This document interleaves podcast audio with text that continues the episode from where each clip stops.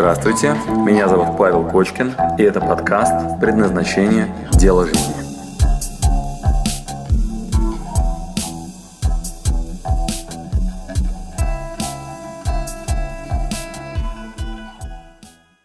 Мы продолжаем с вами курс, и я искренне вам благодарен за то, что вы работаете над собой.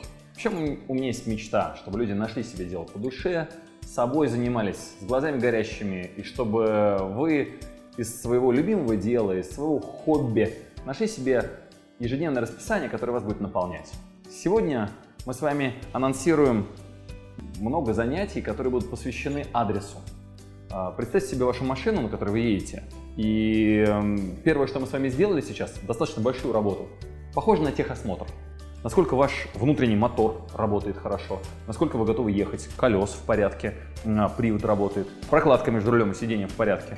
И сейчас задача такая – ввести адрес в навигатор. Цель оживляет. А, не то чтобы у нас с вами есть критическая задача достижения этой цели, но в моменте вы чувствуете себя наполненным, осознанным, гораздо емче, больше а, энергии и сил в тот момент, когда у вас есть направление – оно хорошо продуманное, оно ответственно выбранное. Вот этому и посвящены наши следующие две недели. Один большой блок, одна большая корзина посвящена тому, как мы с вами со стороны выглядим. Говорят, со стороны виднее. В глазу бревна не заметишь, а у соседа видна соринка – и так видно со стороны, что все мы разные, что этому присуще это, другому другое. И мы так хотим иногда совет дать кому-то. Послушай, ну ты не своим делом занят, ну вот что ты на самом деле-то всегда любил и увлекался. И со стороны очень просто дать такую подсказку, а самому себе очень сложно. Кен Робинсон – это один из очень сильных ученых в нашей с вами теме в поиске себя, в призвании, в предназначении. Он занимается темой креативности, когда человек креативен.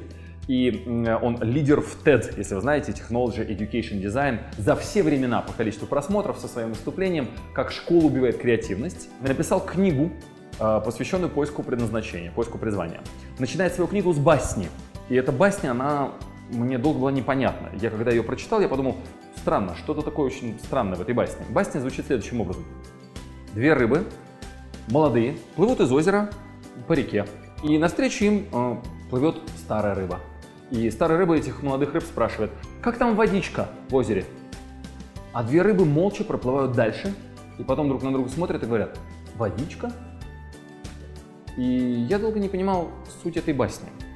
Хорошо, что вам она понятна. Мне понадобилось какое-то время для того, чтобы осознать, что две рыбы, которые потом смотрят друг на друга, не понимают, что такое водичка.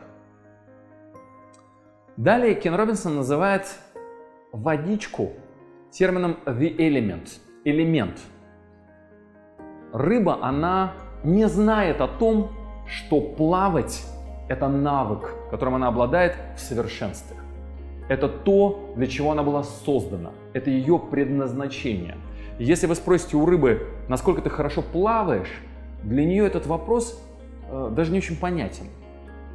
Она даже не понимает, что значит плавать, водичка. Это то, с чем она родилась, живет и чувствует себя, как рыба в воде.